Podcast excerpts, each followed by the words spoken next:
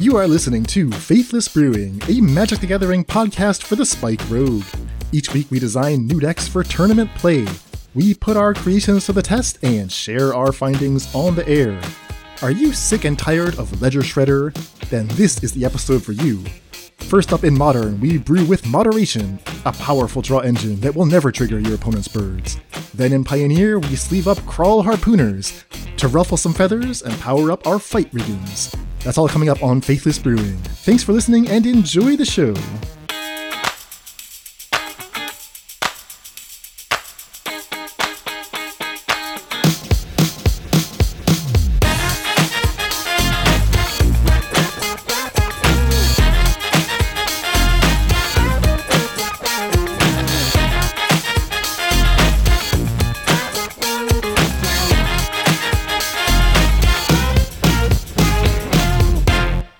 Welcome to the Faithless Brewing Podcast. I am Dan Schriever, also known as Cave Dan Online. And I'm joined on this fine Monday, all the way from Buenos Aires. You know him as Mord to Light. It's Emmy Sagasti. Hey yo, how's everybody going? Just here to discuss some lovely new cards. Yeah, got, uh, well, is this a new card? We got like an old favorite from the halcyon days of Modern Horizons 1. If we have never brewed it, it's officially new. That's right. If you haven't brewed it, it's new to you. That's the only thing that matters. So we are talking about Moderation, a card that finished high in the voting for our monthly project ballot. We are working on Jinnie Fay this month. Going to be checking in over the next couple of weeks, letting you know what, what we've discovered with token making decks. But some of the cards that almost finished at the top were just too good to pass up. So that is our task for today is we'll dig into what moderation is all about. We'll look at the decks that have been built successfully with it. We'll think about like what interactions work, what doesn't work, and Emmy is actually well on his way to a 5-0 with it right now as we speak. Hopefully, fingers crossed. That's exactly how you lose a 5-0, everybody. Just call it like that. You just say that, I, I am 3-0 in my league, and now I know it's a 3-2. I'm going to open that chesty and send it to Cape Town when I get it. that lonely one of chesty. Um, and we'll tell you a little bit about some other testing we've done. Uh, David and I talked about fight rigging last week, and we each played a league. So Dave has got his notes in here, and I also played my own version. We'll tell you how that went as well. So that is our plan of attack for today.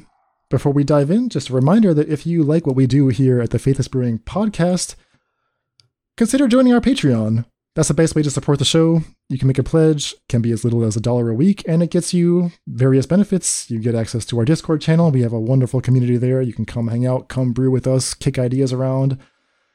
We also have at the higher tiers, we have tokens, we have merch, we have playmats, and various other projects going on all the time. You can vote on cards, etc. Exactly. So we just have everything you want to get started on brewing, or convince us to brew with stuff you ha- you really want us to, and we really don't want to. because we enjoy pain. Yeah. Yeah, very much so. So, Double Masters is the current set. I guess if there is like a summer release that's relevant to the non rotating formats, Modern Pioneer, I guess Double Masters is it. I mean, Commander Legends is not legal in these formats. Has anything caught your eye from this set? I mean, there's been a lot of reprints, like going from Concordant Crossroads to a beautiful Ether Vial with features arts of Dack Fayden stealing the masterpiece Ether Vial. No. Yes. No way. What? You haven't seen it? Let me just tell you. I'm just posting this right here in the middle so you can see it. It's literally Dack Fayden stealing the, the masterpiece Vial. Oh my gosh. Beautiful art. And stuff like Forbidden card, a lot of Commander staples. This is the true Commander Horizons. Every single reprint is here, and beautiful art for a lot of modern staples like Eternal Witness, Wall of Omens. Um, Flicker Wisp has gotten the most hideous, disgusting, beautiful art I have seen. It's like a real life huge moth kidnapping someone, exactly what the Flicker Wisp does. That art looks wild. Yeah. it's giant. a giant moth kidnapping someone against its will just just lovely city of rust summer bloom a lot of reprints really interesting set a gorgeous art of panharmonicon Yeah, I love that one too. I mean, they're they're really leaning into the this will be a premium set because of the art. Yeah. Multiple variants, borderless variants at a pretty high drop rate in the packs. The packs look to be very expensive. We're in a kind of age of uncertainty about like the actual price of cards because there's no official MSRP. All we know is that Wizards feels like they can crank the profits, blame inflation or blame whatever else, but the prices being listed right now for packs are huge, like $16 a pack. That's gonna be insanely expensive. I don't think I'm gonna get my hands on any of them. But I don't know. The arts I just wanna get some of these common and uncommon arts. Flickerwisp Wall of Omen especially just look stupidly nice. Then you have cards that are the opposite, Gifts Ungiven with the hideous art, Lightning Bolt with the durable flavor text that just hurts down to its merry soul. I don't get it. I mean, so they have the regular version with the M10 flavor text, which was one of the best flavor texts in the in the history of Magic, right? Oh, with the returning, yeah. The context is that like lightning bolts had been out of Magic for years, right? And then all of a sudden, completely unexpectedly, they're like, "Hey, in Magic 2010, lightning bolts is back in standard," and they had just the perfect flavor text for it about you know a mage recalling the storms of his youth and a spell they thought they would ever see again. Exactly, exactly. And then you contrast that with the showcase borderless version. The flavor text is how shocking. like, my, what? How shocking. The fix was so easy. I just go, my, how bolting. People would have gotten the bad reference. What happened? Like what? What? What happened? Magic ranges from the best flavor text in existence to the worst. Like I'm still in love with the flavor text of Rancor. And then you just have stuff that doesn't work at all, like my, how shocking. Hatred outlives the hateful. Hatred outlives the hateful is the perfect example of that card in gameplay, which just makes it insanely good. I mean, I just remember that from being a kid. That that just sticks with you. Some of these cards just stick with you. Yeah. Or, or that flicker wisp, like it's literally my WhatsApp status. It's literally its wings is more than air. And who can forget the iconic flavor text of Flicker Wisp? Holy shit, it's a giant moth! Its wings disturb more than air. Yeah, it's disturbing you mentally. Just look at it. Yeah.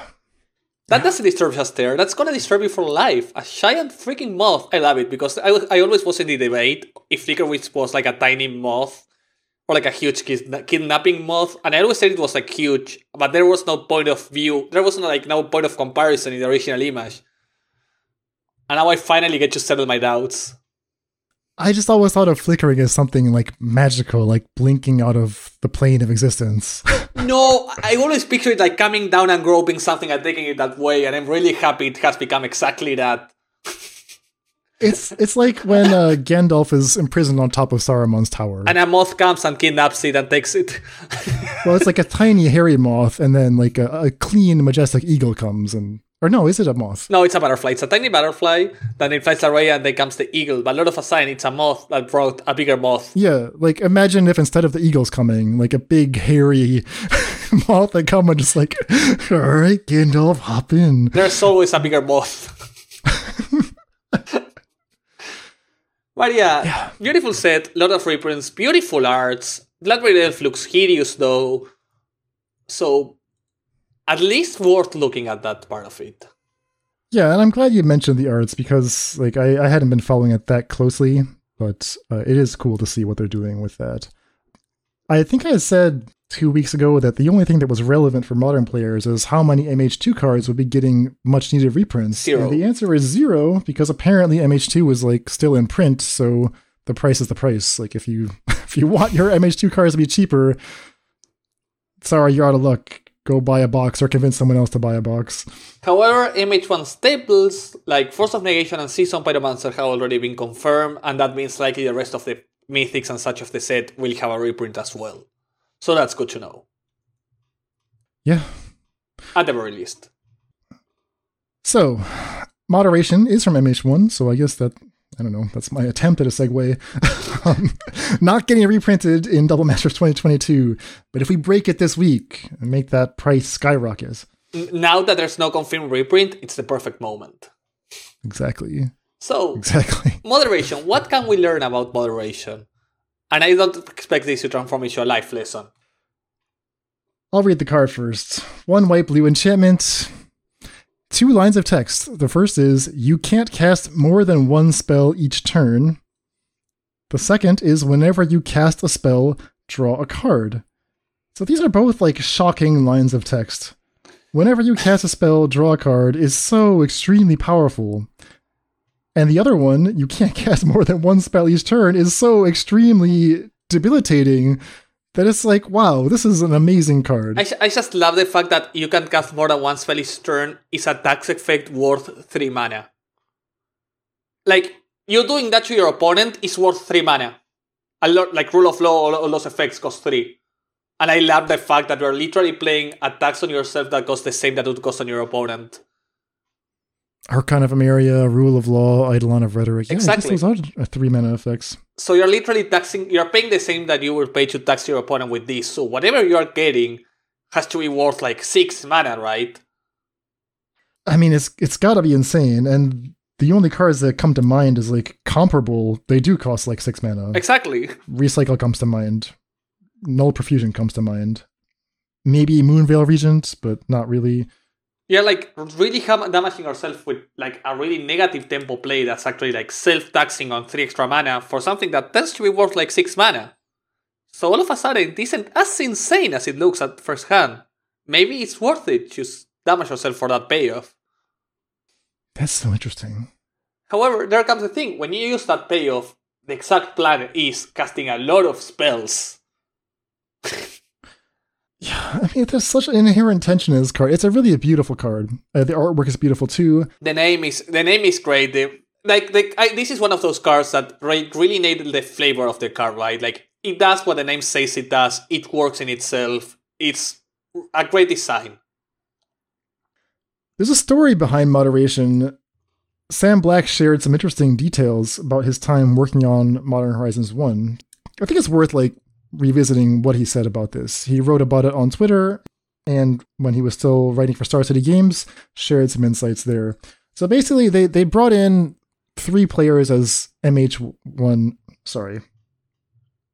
MH2. Why am I just saying MH1? You gotta correct me on these things.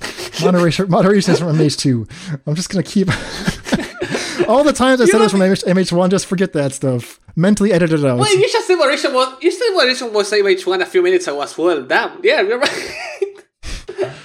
I just let that slide. I didn't realize. I mean, I just like said it with such conviction, and it made no sense. So you're just like, yeah, it must be true. like, why would you be saying this thing that doesn't even add value to the podcast unless it was true? all right. So MH2 included such hits as Moderation, and it had three consultants. It had Sam Black, Brad Nelson, Brian Braun Came in with a lot of freedom to cut cards from the list, to like change cards. And Sam Black shared with like a great deal of transparency, like a lot of the changes that he had insisted or hoped that they make. Moderation is a card that he said he had actually designed this prior to joining the team, and he pitched it as a two mana engine. So instead of its current version, the one that we just described, the original version of Moderation cost one and a blue. It simply granted yourself a Howling Mine, right? It said, at the beginning of your upkeep, draw a card. You can only cast one spell per turn. So the drawback was the same, but the mana cost was much cheaper, right? It was friendlier on the colors, and the upside was much, much smaller. It's just one extra card a turn, Yeah, whether or not you're playing spells. I think that card would have been unplayable. You think that card would have been unplayable? Interesting. I think once you play with moderation, you realize how devastating playing moderation is. Like, it's the same effect that when your opponent casts an Archon of Emeria and you're like, that does nothing, and a few turns down the road, you're like, I should have killed that Archon when I had the chance. it has that same sort of effect where you're like, what am I doing with these cards? Okay, so so you're saying that the, the drawback of you can only cast one spell per turn, you need to get paid off huge, and this two mana version that only gives you one card a turn is not. It's not enough of a payoff. No. And reading exactly what's like in the literal words of Sam, the lower payoff isn't actually that much lower since the, the card makes it hard to use the extra cards anyway. Yeah. Okay, so he pitched this card like early in the process. At some point, someone changed it. I think perhaps realizing exactly like Emmy's saying that that's not strong enough. So they changed it to the whenever you play a card, draw a card, or sorry, whenever you cast a spell, yeah. draw a card. And they made it a white blue card, but still only two mana. And then there was a lot of debate about that. So moderation in its current form, but costing one mana less, like is that too strong? And Sam Black noted that he was not actually sure. Like they couldn't actually break it, but some people were concerned that like it would be a little too interesting, too tempting maybe at two mana, so they bumped it up to three. And that's when he says um, it seems many people think two mana is too strong and three mana is too weak, so it's hard to fix. And I agree. I don't think a three mana is too weak, but a two mana would have been too strong. Oh, you do think it would be too strong at two? No, mana? I think this card at two mana would have been really, really strong. After playing with it a bit, the fact that because of how easy it is to like go off with it, I think you would be able to actually build around it a lot more consistently. Just being able to start one turn earlier in the game with with access to that yeah. engine. I, it's not actually the one turn earlier thing. It's how much mana requirement it makes it takes in modern. Because even if I had to cast it on turn four with a constant spell up, it's a lot better than on turn three than on turn five. Like it starts to add up in a lot of scenarios where I don't want to tap down for this in modern and expose myself. So a lot of them I'm gonna go on turn four with additional backup. And just the fact, like with two mana, you're literally cast you're literally transforming the counter spell you cast on your opponent's turn into a cryptic command, right? Two mana to cast it, two mana on the counter, you're paying four mana to counter draw a card. And it's all upside from there. Interesting. So I do agree with that nerf. Okay. All right, well, let's see if we can do something about this three mana version of moderation that we actually have. A lot of people think it's too weak at three, but is that actually true, or have, have people just forgotten about this card? Maybe there's more that can be done. So that's our task for today. I'll just run through the relevant rules. Whenever you cast a spell, draw a card. You can't cast more than one spell a turn. Cast is the important word here. That's not the same as play. So playing lands, you're not going to draw off playing lands, right? Your land drops yeah. continue unaffected when you cast a spell, draw a card, that happens whether or not the spell resolves, right? So if your spell fizzles or if it's countered, doesn't matter, you got the card. So you're going to be getting a lot of cards with this. Probably the most important thing to know is that uh, the number of spells cast in a turn, much like the storm count, is just something that the game itself knows. So when you cast Moderation, you pay your three mana. That's your spell for the turn. You cannot yeah. cast another spell that turn, uh, even if you do some shenanigan. You can't trick the game into forgetting that you've already cast a spell. Moderation has to always be your last spell. There's no way around it. And that means you will never be drawing from moderation the same turn that you cast it. Except that it does work on other turns, so you can like go to your opponent's turn, cast something, and, and get paid off. Exactly. And I think that's mostly what we're looking for. So, moderation is in itself the most anti-tempo card you could ever play, right? I told David we were we were gonna do this card today, and he's like, "Well, I guess Ledger Shredder is out, right?" The literal opposite of Ledger Shredder. When Ledger gets your head by double spelling, here you're like, "Okay, I'm gonna cast a single spell every turn." I mean, that's really it, isn't it? It's, this is the anti-Ledger Shredder. Like everything that makes Ledger Shredder good is exactly what makes this card so bad. Exactly. No, there's one point in common. In that they're actually not as different. Because both cards require you casting two spells per rotation. The only difference is with Shredder, you're trying to cast both cards on the same turn, and here not. But the, the common thing is you don't have extra mana with neither of them. So the way to get your second spell a lot of the time is by making sure one of them is free or almost free. That's a good point, yeah. Both cards really get use out of being able to keep on tempo. So how do you keep on tempo when you can only play a spell a turn? Well, you make really damn sure you play a spell on both turns.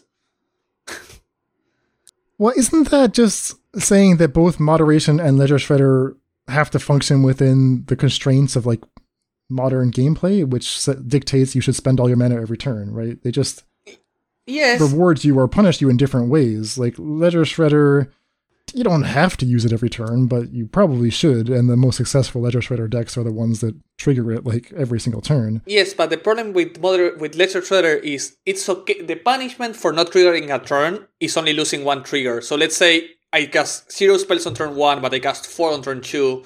It doesn't matter. I got to cast my four spells.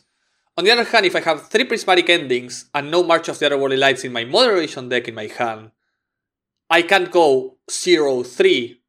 I can only go 101. Hmm. So I'm actually losing on tempo, not just on the value of it. It's not like whenever you cast more spells, you don't draw, which is what happened with Ledger Shredder. You can cast more spells, you're just not getting value. Here, you're just not getting value whatsoever. You're not getting even the card itself. So if your deck has to be mostly instants in a way that, or cards that you can play in your opponent's turn, in a way that you can make sure you're gonna use both of your spell possibilities. Yeah, moderation really, really wants instant speed stuff. And I think it was like the Flash week that we did about a month ago that really made me remember this card in the first place if all of my cars are flash, I'm guaranteed to like not get in that situation you're describing where I've got a handful of cards and they're all sorcery speed, so I'm just gonna play one every turn. exactly. And I had that happen today in a few scenarios. And all of a sudden, once you start finding your instance, you can really feel how your tempo is, how you, how, the things shift all of a sudden. Once you actually start playing double the cards and start drawing double the cards.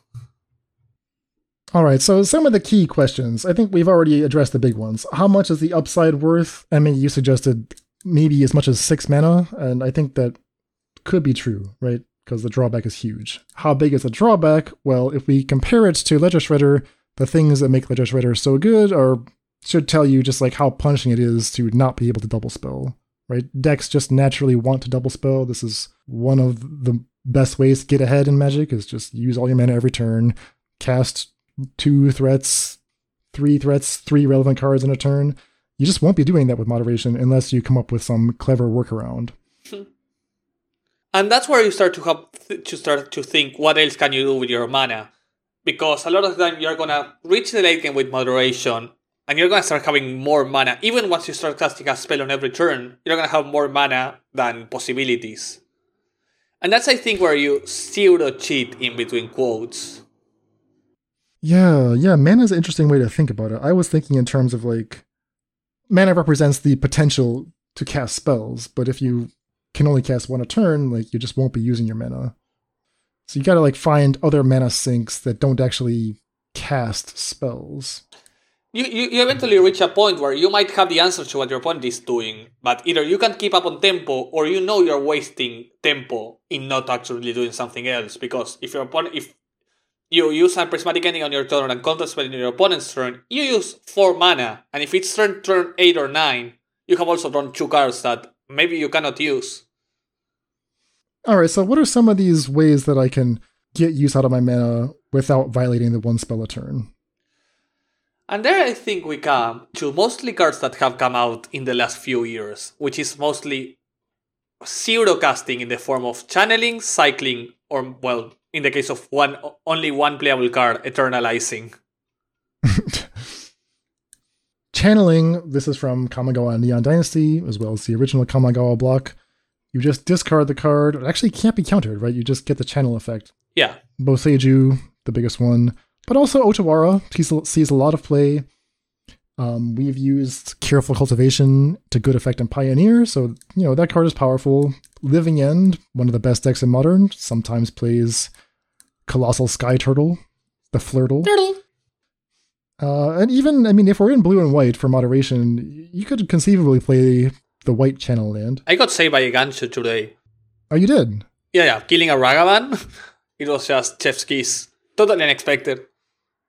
Because I had already used my spell for the turn because I went counter spell, so my opponent was like, okay, that's Ragavan, Eiganjo.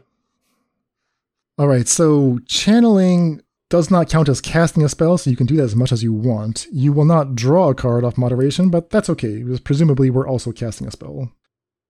Um, cycling, right? Shark Typhoon is the bigger one here, right? Cycle it, you get some effect, and you. Don't say it like it's so obvious. Like, uh, oh, it's so obvious. I mean, I assume every moderation deck is going to have at least three, four Shark Typhoons. How many did you play, Emmy? um, I, I actually have been told that I can't answer that question because maybe just maybe I remember there was a cycling card I had to add and I just couldn't find it in my mind, so I just went ahead and said I'm probably missing nothing. You know that meme like from Two and a Half Men where it's like I think I'm missing something. If you don't remember, it's not important. And the picture of the, the kid alone in the rain, and that's my Shark Typhoon alone, uh, abandoned, just waiting to be played. Yeah, I thought your your lawyer there like immediately told you not to answer that question. you cannot talk about more. Don't talk about Shark Typhoon. Whatever you do, don't talk about the typhoon. And it would have been amazing in so many spots. so you might want to consider Shark Typhoon. Um, yeah, Eternalize is also another mechanic that technically does not count as casting. Yeah. Embalm, I suppose, would also work, but there aren't, aren't really any embalming cards. There's only one playable embalmable eternalizable card, and that's Timeless Dragon because it's also a cycler, so it's like a double work in here. You can f- you first use it as a cantrip to find your land in the early game, and then get a 4 4 once you have spare mana. Like, I had a situation against Monorail where I went on my turn Prismatic Ending plus Eternalize, into my opponent's turn, use a Force of Negation. That sounds nice. So I got two cards out of it. I got on card parity plus a 4 4, and it was pretty damn amazing. I think people need to put a little more respect on Timeless Dragon's name. Like, you don't see it too often in Modern. I see it like once every five months. but in Legacy, like, I mean, Damon made top eight with this in his standstill deck. He played three copies. It's like pretty much a staple in that archetype in Legacy. I think the huge difference is the amount of removal. I think when we discuss this, I think the problem is that in Legacy, the most common way for crit- for control decks to deal with creatures is not let them resolve. And you can't stop Timeless Dragon from resolving. Yeah. And while in Modern, the best way to deal with creatures is removing them. However, Timeless Dragon is still a really cool 2 for 1 while getting removed. So, and against a lot of decks, it's really annoying. Like stuff like uh, against Murktide, a 5 5 that becomes a 4 4 is annoying. It's gonna eat two of your removals. Yeah, and you have to end the game somehow, so. Exactly. Why not give Timeless Dragon a chance? I mean, the best way to, to win the game would have been Shark Typhoon, but who could have thought of that card? How? Exactly. Other things you might want to include in your moderation deck. You should probably play Yorion. Thinking about how to get around that restriction of one spell a turn, well, we're familiar with cards like Fires of Invention that limits you to two spells a turn. Pairing that with Yorion was always like the classic combo because, you know, then you could free yourself from the shackles for one turn and just play as many spells as you could. Moderation is going to be a little bit different because you would have to actually spend your mana to cast Yorion. Then you have the remainder of that main phase to just like vomit out as many Prismatic endings as you've been sitting on before the moderation comes back but it's still probably worth doing. I mean, a lot of the other cards that will probably play work with Yorion. Yeah. Um, also, I think maybe splashing. I I'm making a sort of splash into green because Ice Fang Coatl is pretty good with everything that you're doing. Yeah, I imagine you'll want four Teferi Time Ravelers. hundred percent. Uh, as at a bare minimum. and at least two Otawaras. Like the best way to deal with moderation in the late game was Otawara myself or Teferi myself. Are you allowed to target it with your own March of Otherworldly Light? Yes. Or is that not allowed? It is.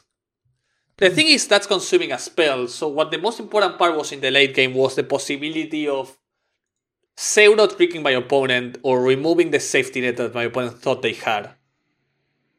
Otawara moderation back to hand and force of negation with the moderation was pretty amazing when my opponent thought I had no extra spells to cast this turn. Interesting. Also, moderation stacks. Right, you can have as many in play as you want. They they all like insist on just one spell, but that's fine. Yeah, yeah, you're just gonna draw a lot of cards, and remember, it's not a May. Hmm. Okay, so you might also want like what else can give you stuff to do without casting spells? I think planeswalkers make sense. I mean, obviously planeswalkers are good, whatever. They allow you to do multiple things a turn, Like, let's say you have a Wandering Emperor in play that has flash, so that works with our play on my turn, play on your turn game plan. And then you just have like the ability to do an extra thing per turn, right? Exactly. Jace the Mind Sculptor, maybe, if you're old school. I'm on, I think the best Planeswalker is also the Wandering Emperor as both a flash threat and an activation. Manlands, another good way to get a little extra out of your mana. Yeah. Am I missing anything? Like, are there any other key synergies that we should be aware of?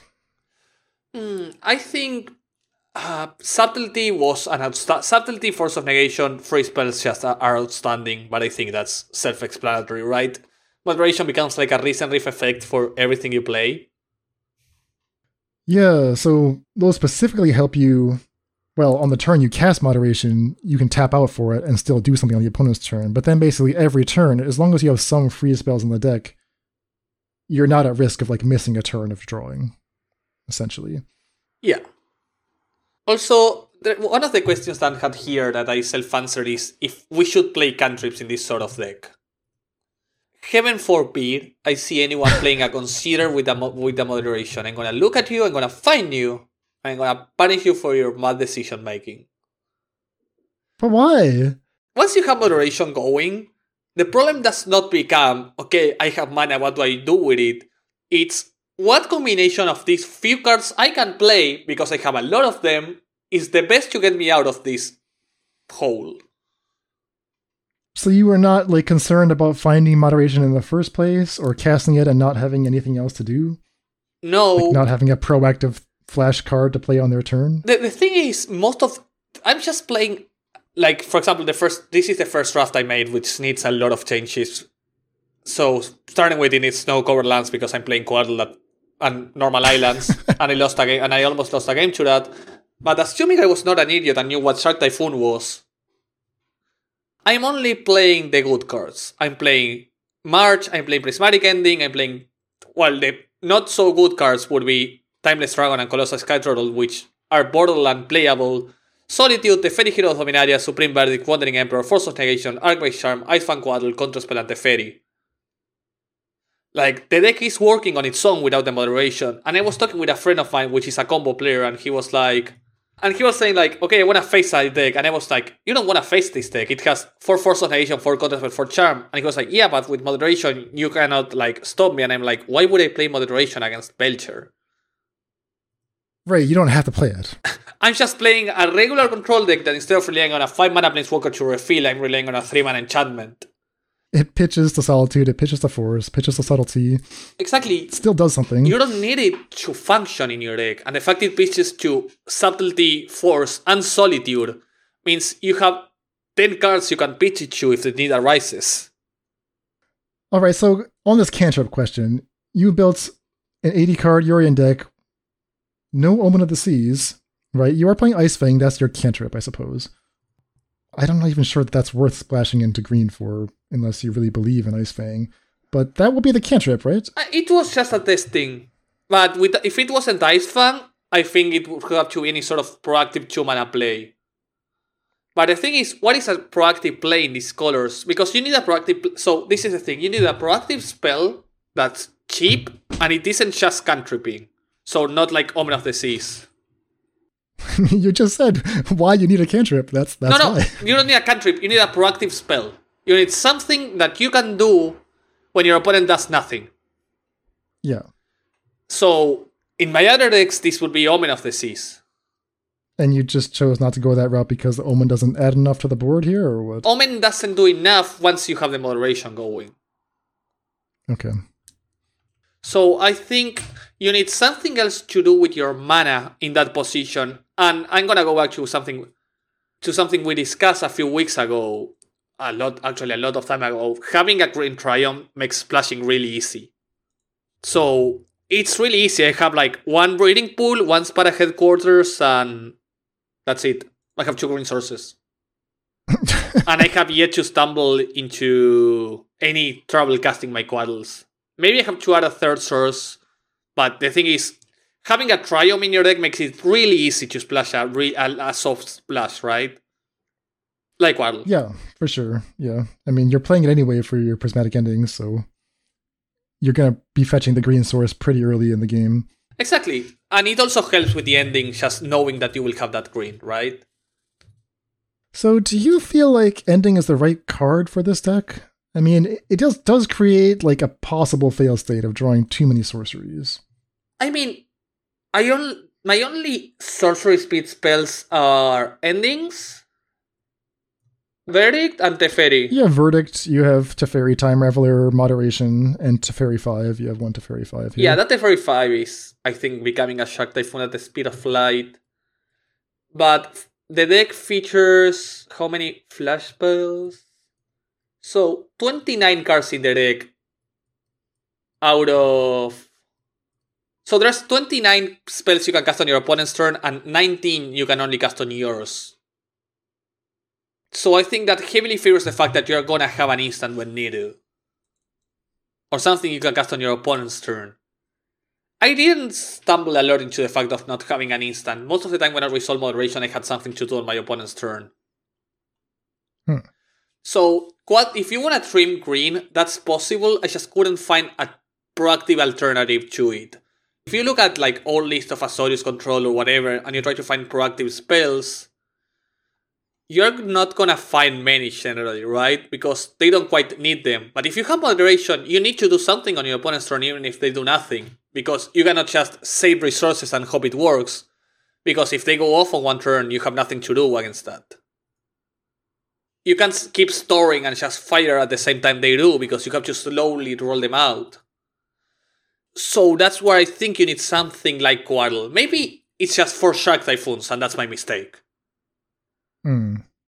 That's maybe if you want to go Azorius, like the first thing, like if you want to take out green, remove the Coatls and add Shark Typhoons in those spots. I don't think that's insanity. However, the turtle was also good. So the turtle, you're not looking to hardcast this, right? You're just using either of those two channel modes, the regrowth or the bounce. Yeah, I didn't know. For some reason, I thought the green mode was get back a permanent, and when I got back a, back a verdict, I was really happy. Oh, he gets back anything. Yeah, it's nice. I mean, I was wondering if you should lean more into green, like play more Boseijus. I was considering Boseijus, but the thing is, this is an Archmage Charm deck. Well, does it have to be? Like, what are these Maybe. counter spells that important? No, counter spells and Force of Negations were amazing. Like, the fact your counter spells become Cryptic Command, you have no idea how good it is. Well, counter spell I understand, but like, I understand why you want to have the ability to counter an opponent's Archmage's spell. Charm, though- That way, you know, you get to that security once you've drawn all these cards. But Archmage's Charm, Exactly. Archmage Charm is the one closer to the trimming to the trimming line. And so the cards that I think are closer to just like the things I wouldn't touch at all are four counter spells, four march, four ending. I think that's like a mainstay in any control deck nowadays alongside four solitude. Then two or three supreme verdicts, four Teferi, four moderation, 100%. Wandering Emperor has been amazing, and that leaves you with Archmage Charm, Subtleties, Memory Deluge, and Teferi 5 alongside Timeless Dragon as the cards that are, you know, just Hmm. swimming around in what should I cut. Timeless Dragon was really good. I think it really helps with the mana as well. Getting your land drops is really important in this deck because you start just drawing so many cards you want to hit your land drops. yeah, 32 lands, not many cantrips to smooth things out. So I'm being really responsible with this land count. 32 lands and 2 Timeless Dragons is really responsible mode. this is the best you're gonna get. Out Yeah, of yeah, yeah, yeah, yeah. I should just enjoy this. I should not complain about this. If I get one complaint, I'm going down to 29 again. So this is like really, really sensitive. Like this is more actually testing a concept. Like the card I really wanted to have, but I was not willing to go that hard into green was Endurance. Endurance does everything you want to do in that it's a free spell, it's a flash spell, it's a proactive threat, it's all the things you need. It's double green, which would require more fiddling with the mana that I'm easily comfortable with. But it's at least something to take into consideration. If I'm able to strive into a he- more heavy green mana base, I really want endurance. Like endurance is everything. Pitch spell plus flash plus proactive threat. What else can you ask for? Yeah, I'm wondering if there's like another core to the deck that isn't so. Controlly. the thing with you need what I learned a lot was you need cards that are going to pull you back when you're only casting a spell. Stuff like Supreme Verdict are at a premium in here. Right. Because once your opponent just develops into the board, casting one removal a turn is not gonna get you back against stuff like Seasoned Pyromancer. You're saying there's a concern that opponents can just build a better engine than moderation without the drawback? No, just no. Casting their spells normally? Not a better one, but one that if you don't have a, a blowout spell, you cannot fight back from.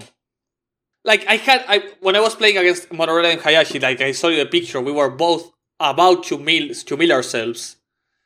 I had seven cards in hand. I had a full grip of resources, but I was getting rushed by Den of the Bugbear plus Seasoned Pyromancers. Hmm.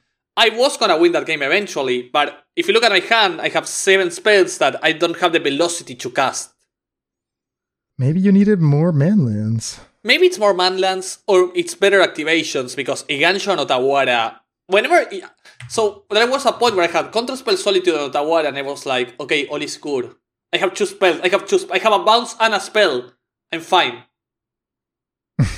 or when, or the picture I say my Solitude with the Sky Turtle. Because I had just resolved the moderation, so I was a bit low on resources, and I have a Sky Turtle after I cast a Solitude, and I, I can like protect my Solitude, bounce it back to hand, and recast it later. That's just insane.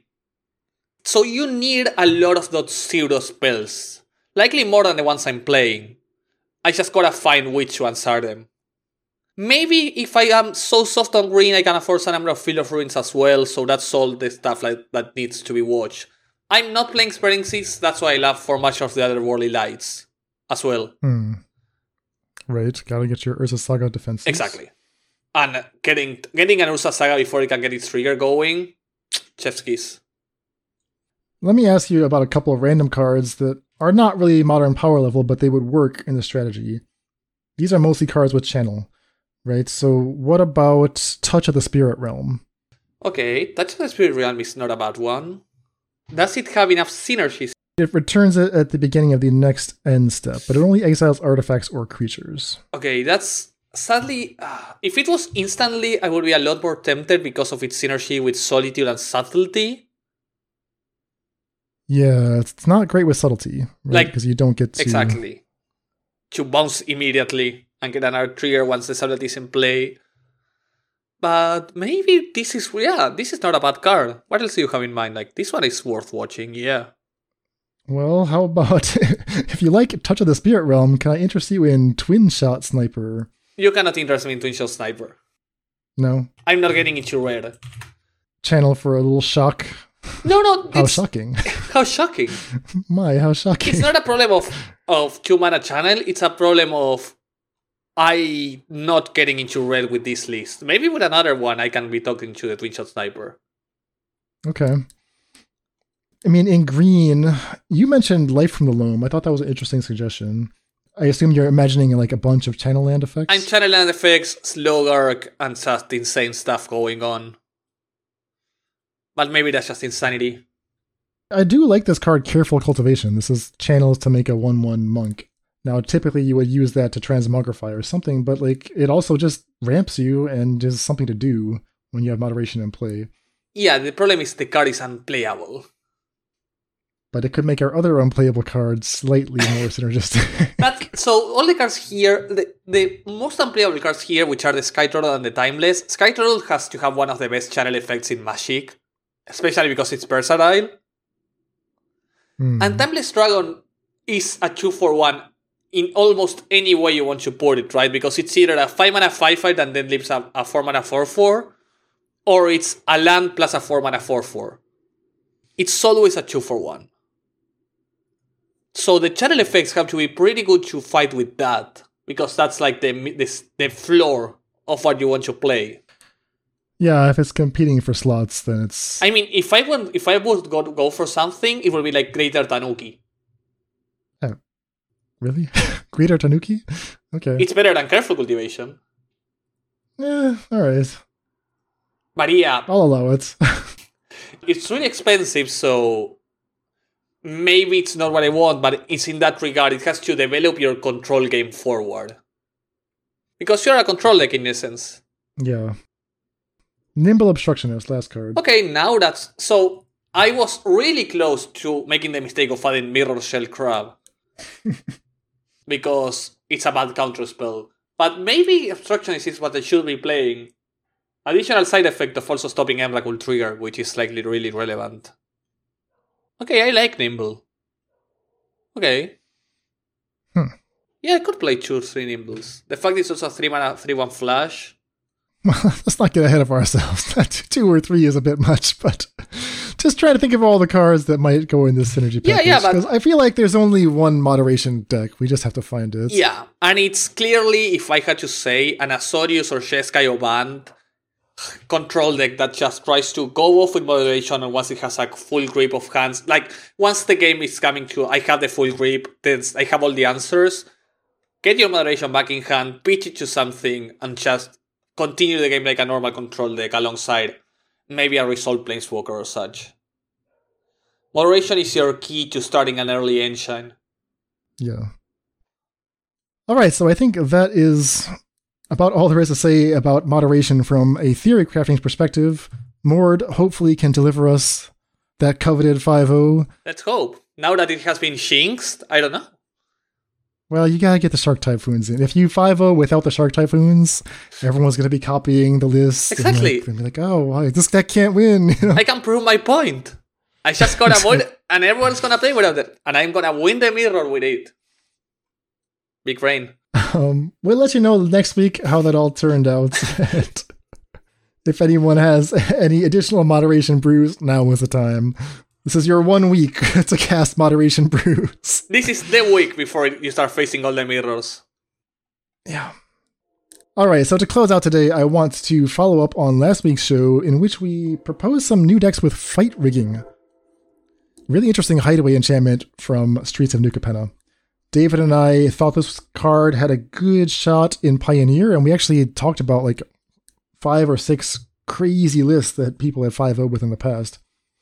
David proposed using fight rigging to cast Tibalt's Cosmic Impostor, and he had a Sultai list that he played two or three into um, that was designed to do just that. He had found some nice interactions between Rotting Regisaur, Kazandu Mammoth, and the Fetch Land to get up to seven power, and he was playing Shakedown Heavy as well. so he tried that list again. Um, he felt like, you know, he was maybe on the brink of unlocking something. 3 2 the first time, second time through, also a 3 2. So I think his conclusion was, you know, it's a sweet concept, sweet deck, but it's not broken by any stretch. Um, he's been lamenting his atrocious spirits matchup, not just with this brew, but with every deck he ever builds. Like, he just can never beat spirits, and he played it like four times out of 10 matches. So, Spirits is always tough when you're playing when you're trying to play a brew, right? Just getting out tempo by someone that's just playing like like low to your own controlling game. Just those are the sort of decks that exploit any weaknesses that you give them. And sometimes in brewing, you just leave out out a tiny detail like the fact your Quatus don't have death touch. I have no idea why or how that could happen to someone. and that sort of decks really exploit that. Any openings you give them, I agree, and specifically if your deck is full of three drops, and fight rigging decks tend to be full of three drops, it itself is a three mana card, and it encourages you to play like pretty clunky three drops. Yeah, I'm gonna call Red- Rotting Regisaur a clunky card. Yeah. It's just like doesn't have haste. It's pretty slow to impact the board. So David was playing four Regisaur, four Shakedown Heavy, four Fight Rigging, three Release of the Winds, four Kazandu Mammoth. Like this is a slowish deck to get off the ground. And I think he understood that when he decided to put in interaction on one mana. But yeah, your spirits matchup is gonna suck. you're just not gonna get enough.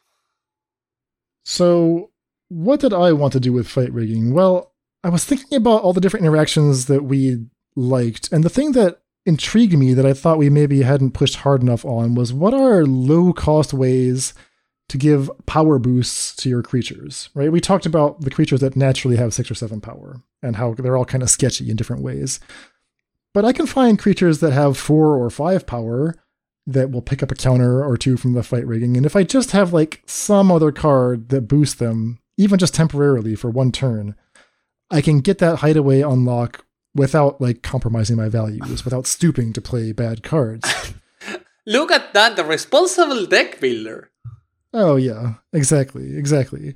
So what did I land on? Hashep Oasis, Scourge of Pioneer. well, Hashep Oasis is pretty low cost, I'll put it that way, but Primal Might was the one that um, is actually good. This is a card that at various times is a four of in like the mono green stompy decks in Pioneer. It's kind of fallen out of favor lately as the green devotion deck has um, taken off, but if you're playing just collected company builds, you might play, you know, two Primal Mights, maybe all four. I decided to try two main, two side. So two Primal Mights, two Hashep Oasis. I decided to incorporate the Kazandu Mammoth tech. I thought that was a nice way to keep my mana reasonable while still having enough hits for collected company. And then I was just looking to build a good company deck. So Old Growth Troll, Steel Leaf Champion, Garruk's Harbinger is kind of interesting because if you happen to get paired against uh, a deck relying on black removal, that's another somewhat reliable way to just grow a creature. And the card that I was probably most excited about was actually in the sideboard. It's Kraul Harpooner. The new spice, the new tick against the format. The new spice. Sometimes the old spice becomes the new spice. People just forget about it. Like, you, you see people playing Skylasher and Pioneer because that blocks Ledger Shredders. But, like, what if instead of blocking Ledger Shredders, we kill the Shredder? We just slam the Harpooner on turn two and just gobble up the Shredder. It's, it's the perfect card.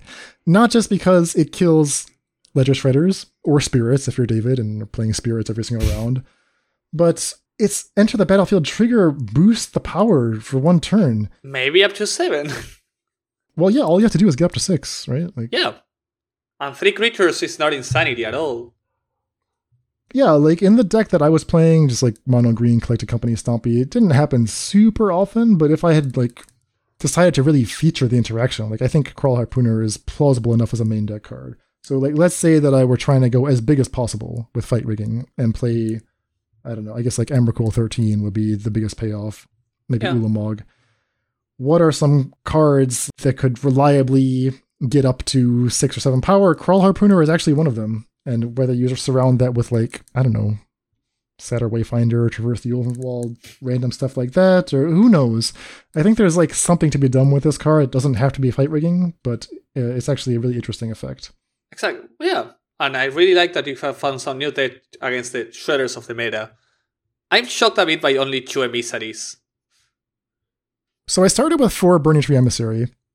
They don't do a whole lot. Like they're kind of a feast or famine card. So I, I have a little bit of Devotion Core. I have three Nykthos, two Burning Tree Emissary. I have two Lyra the Hydra, one Turntimber Symbiosis, one Boseiju, two Great Henge, um, four Werewolf Pack Leader, eight Elves.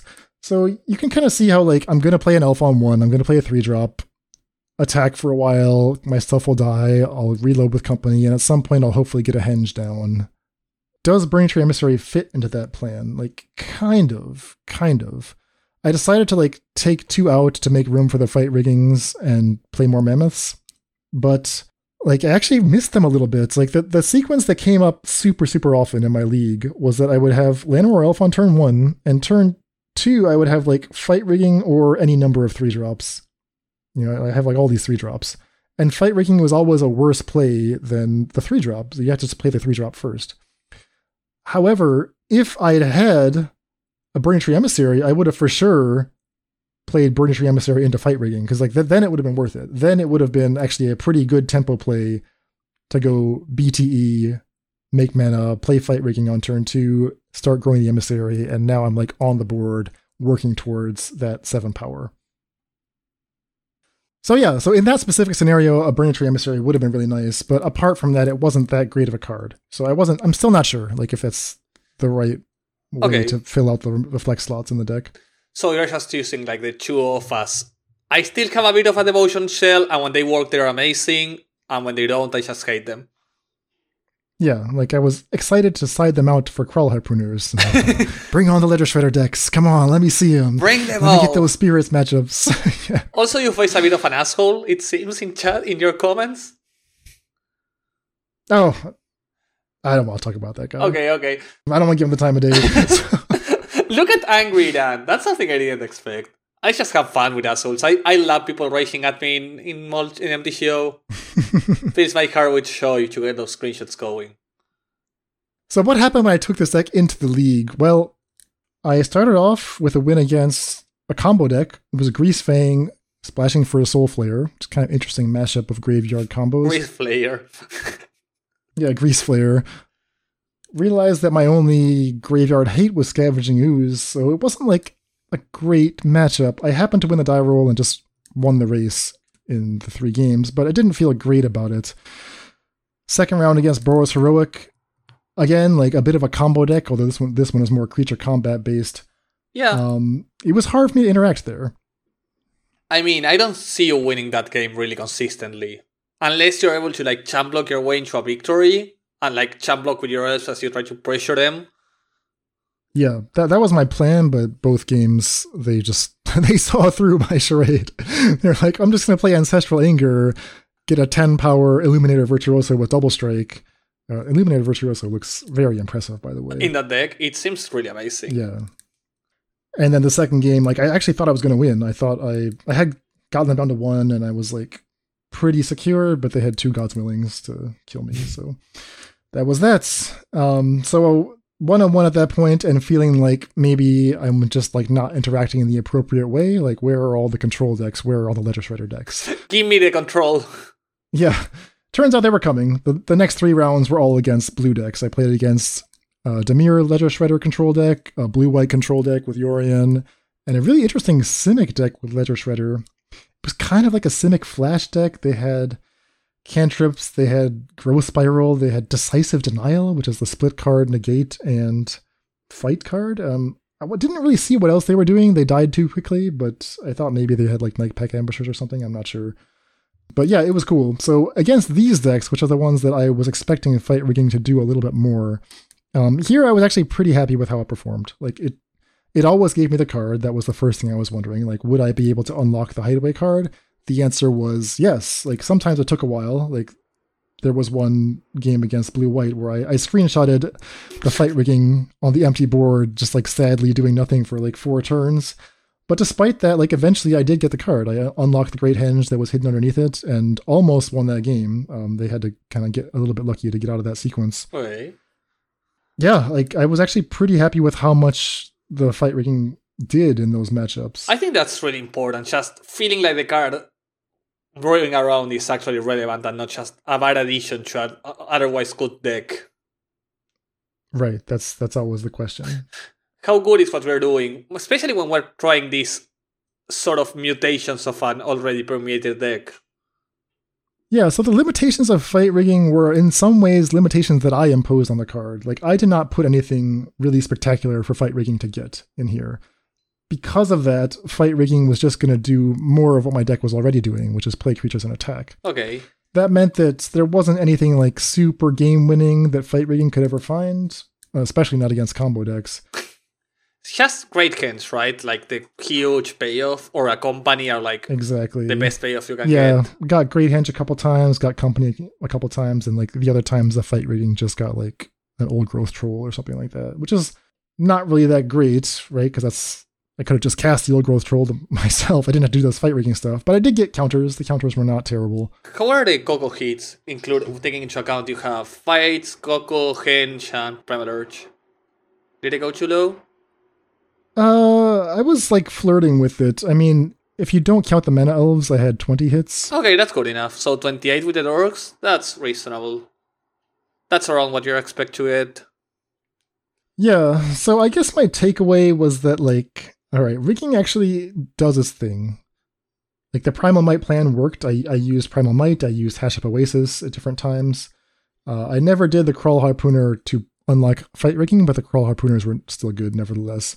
You can try like maybe for a future iteration if it comes back, take out the emissaries, what so uh, completely out of the deck, two harpooners to the main deck, and then two extra graveyard hate pieces in the sideboard which are completely missing. Yeah, yeah, absolutely. I think that would be a, a totally defensible way to build this. So yeah, I mean, Primal Mights that w- that was kind of good. Like if the meta is one in which Primal Might has targets, I would consider playing four. I considered should I play Vivien Arkbow Ranger instead of Collected Company? Like that's another way to boost power on creatures.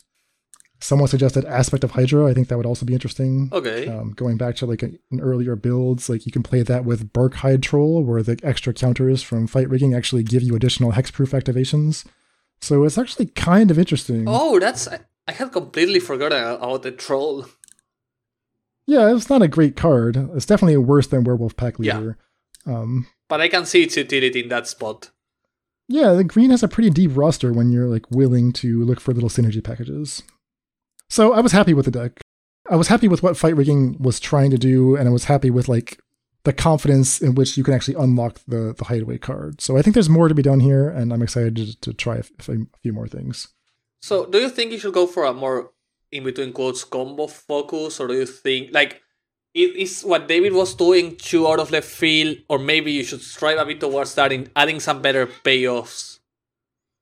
Well, That's I mean, like he has to play shakedown heavies and Regisaurs, and I think that's not good. no maybe like how often how consistently were in your current version activating the fighting rig in that it wouldn't be insanity to have some better payoff, like maybe four hench or maybe and try to think of a five drop or six drop that while otherwise hard to cast would be amazing to hit.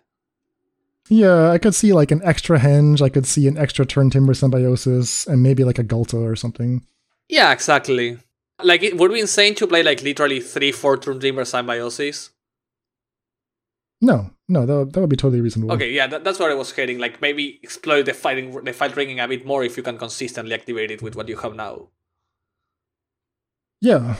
Yeah, so I think there's definitely more to be done with the card. And yeah, I think it was a successful debut. Obviously, after going 3 2, 3 2, 3 2, we, we can't be too excited about it, but I think there's definitely something there. But it could have been two threes. it, Exactly, it can always be worse. I think the thing I would try next is with featuring Kraul Harpooner, whether that's in like an Emrakul Delirium deck or something else. I'm not totally sure. But Let's just play Harpooner in modern to kill Darcy. just go all in. it kills Ledger Shredder. It kills everything. Kills Murktide. Why does it fight? Why can't it do ill damage and just be bastard? I'm like I'm actually gonna play Harpooners into my Crabvine sideboard Oh, to kill Murktide Regents now. okay. I'm not gonna do that, but What? I'll just say that I will. Coward. But yeah, I think uh, that's all I have to say about fight rigging for now. Yeah, and I might. I wanted to test a bit with fight rigging. I actually tried to brew something in modern, but everything I did just looked completely nonsensical. So I was like, okay, I'm gonna jump out the boat and just focus on moderation. I think that was the right call. I'm gonna be moderate and focus on moderation. That's what I would say. I think that was the right call. Everything in moderation. Everything yes. in moderation. All right. So I think that'll do it for us for today. Emmy, thanks for joining me. Thank you so much, man. Bye bye, everybody. Have a nice night. Bye bye. Deck lists for this episode can be viewed at our homepage, faithlessbrewing.com. Don't forget to follow us in your podcast app to hear new episodes as soon as they drop, and tune in next week for our testing results. Support for this podcast is provided by brewers like you. If you like what we do, you can join our community at patreon.com slash faithlessbrewing for Discord access, bonus content, and more. That's all for today. Stay safe, and we'll see you next time.